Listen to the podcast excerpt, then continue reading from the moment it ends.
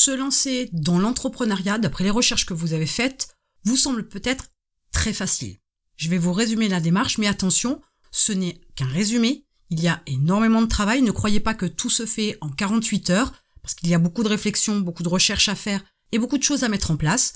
Mais je vais vous résumer comment vous lancer dans la création d'une entreprise, dans l'entrepreneuriat.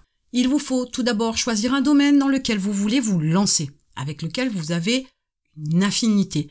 Beaucoup de personnes se lancent dans des domaines parce qu'ils sont rentables et on oublie qu'avec le travail qu'il y a à faire derrière, ils vont être baignés dans un domaine, dans un univers qui ne les attire pas forcément. Et ce qui se passe, c'est qu'à un moment donné, on s'épuise parce qu'on le fait contraint et forcé, entre guillemets, on ne le fait pas avec plaisir, ça limite quand même clairement le développement de l'entreprise. Donc ne choisissez pas un domaine qui est rentable, mais du moins un domaine dans lequel vous avez des affinités, à vous de voir comment vous pouvez modifier l'approche pour que ce soit effectivement rentable.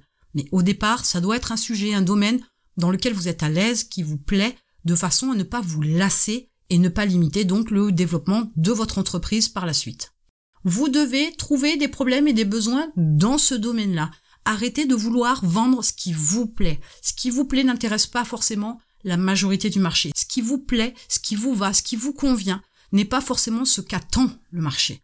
Donc, avant de vous lancer dans quelque chose qui risque de capoter, partez du principe qu'il vous faut d'abord trouver des problèmes et des besoins dans le domaine de votre cible pour pouvoir voir si effectivement ce que vous voulez vendre répond à une attente, à un besoin, à une problématique. Si ce n'est pas le cas, une fois de plus, repositionnez-vous. Il n'y a rien de gravissime, il n'y a rien de catastrophique.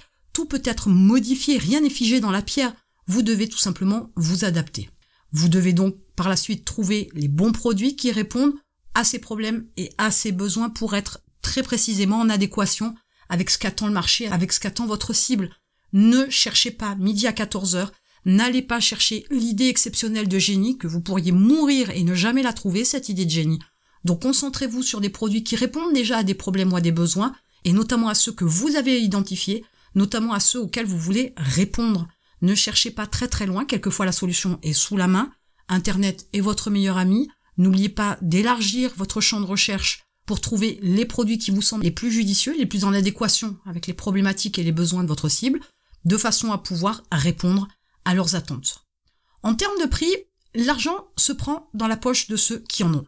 Il y a beaucoup de personnes qui établissent leur prix de vente en s'alignant avec la concurrence. Il y a beaucoup de personnes, voire même qui descendent leur prix par rapport à la concurrence, histoire de pouvoir prendre des clients aux concurrents.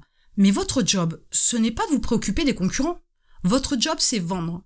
Votre job, c'est de vendre un produit de qualité. Votre job, c'est d'atteindre le bien-être de votre cible, c'est de répondre à une problématique, à un besoin, à une attente de votre cible. Mais comprenez que vous ne devez pas vous limiter au niveau du tarif parce que si vous faites un tarif bas, vous avez aussi affaire à des gens qui ont peu de moyens, donc qui risquent de chipoter avec le prix. Par contre, faites un produit de meilleure qualité, établissez un prix au-dessus de vos concurrents pour fournir quelque chose de différent.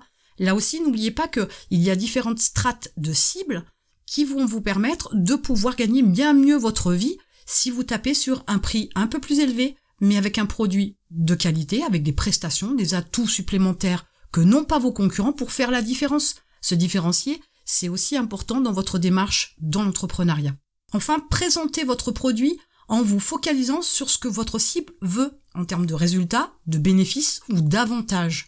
Vous ne pouvez pas, une fois de plus, vendre ce que vous voulez, mais vous devez aussi clairement mettre en exergue, en évidence, ce que va avoir votre cible en termes de résultats, de bénéfices ou d'avantages. Vous avez peut-être entendu l'expression qui dit on ne vend pas la perceuse, on vend le trou, parce que votre cible veut poser une étagère, parce que votre cible veut accrocher un tableau. Au final, peu importe la perceuse, le tout c'est qu'elle fasse un trou. Il est clair que si elle fait un trou propre, c'est mieux. Il est clair que si elle est facile d'utilisation, c'est mieux, etc., etc. Mais le but c'est d'avoir ce fameux trou pour pouvoir poser cette étagère. Votre cible ne veut rien d'autre. Focalisez-vous vraiment sur ce que la cible veut. Si vous passez à côté de ses besoins, elle n'achètera tout simplement pas votre prestation de service ou votre marchandise parce qu'elle n'en retire aucun résultat, aucun bénéfice. Enfin, proposez un produit qui peut lever au moins deux freins, qui sont le temps, l'effort et l'argent. Donc, si votre produit arrive à lever au moins deux freins, vous êtes alors sur une démarche qui fait que votre cible sera plus encline à déclencher l'achat, à acheter ce que vous proposez.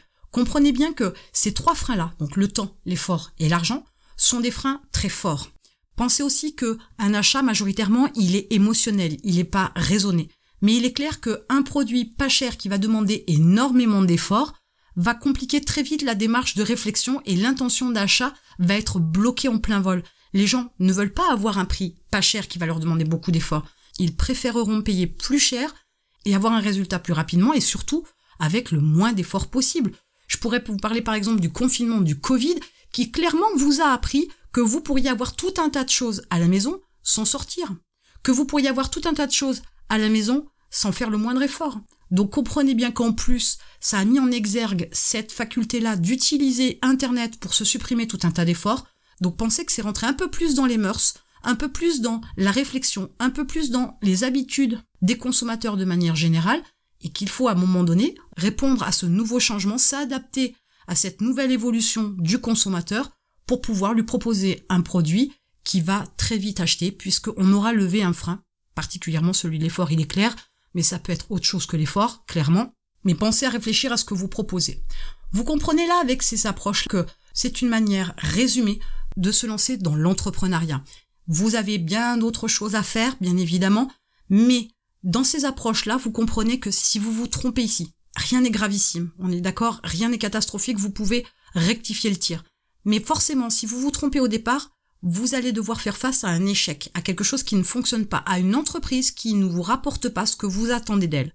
Cependant, pour qu'elle vous rapporte ce que vous attendez d'elle, il faut aller beaucoup plus loin que ça dans la réflexion et ne pas se tromper au départ. Mais sachez que même si vous avez fait des erreurs de choix au départ, même si vous n'avez pas travaillé sur ces points-là, vous pouvez toujours rectifier le tir. Ne laissez pas votre entreprise au stade de l'échec parce que vous avez fait une erreur. Assumez votre propre responsabilité qui est d'avoir une réflexion peut-être pas assez avisée parce qu'il vous manquait peut-être des informations, peut-être parce que vous êtes allé trop vite, peut-être que vous avez essayé d'imiter, de copier quelqu'un qui vous a inspiré, peut-être que vous vous êtes rendu effectivement sur un domaine qui était plus rentable qu'intéressant pour vous, à vos yeux du moins, et donc ce n'est pas très grave. Votre responsabilité, elle est engagée dans la mesure où vous avez fait de mauvais choix, mais vous pouvez changer d'avis.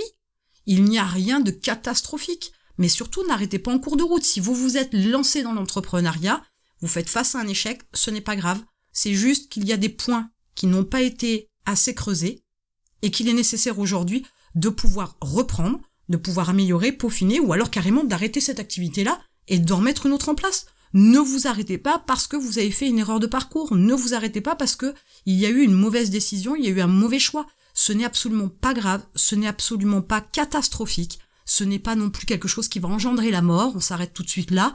C'est un échec, certes. Vous avez appris. Maintenant, vous savez que vous avez peut-être fait un choix qui n'était pas le bon. Et tout le monde passe par là, rassurez-vous. Et à ce moment-là, vous rectifiez le tir pour vous lancer dans une nouvelle entreprise. Force est de constater de toute façon qu'avec de la persévérance, vous aurez un jour des résultats, mais c'est justement en ayant ces échecs-là que vous saurez quelle est la bonne voie pour vous, quelle est la bonne voie pour réussir dans l'entrepreneuriat avec votre entreprise. Et en attendant, je vous retrouve de l'autre côté.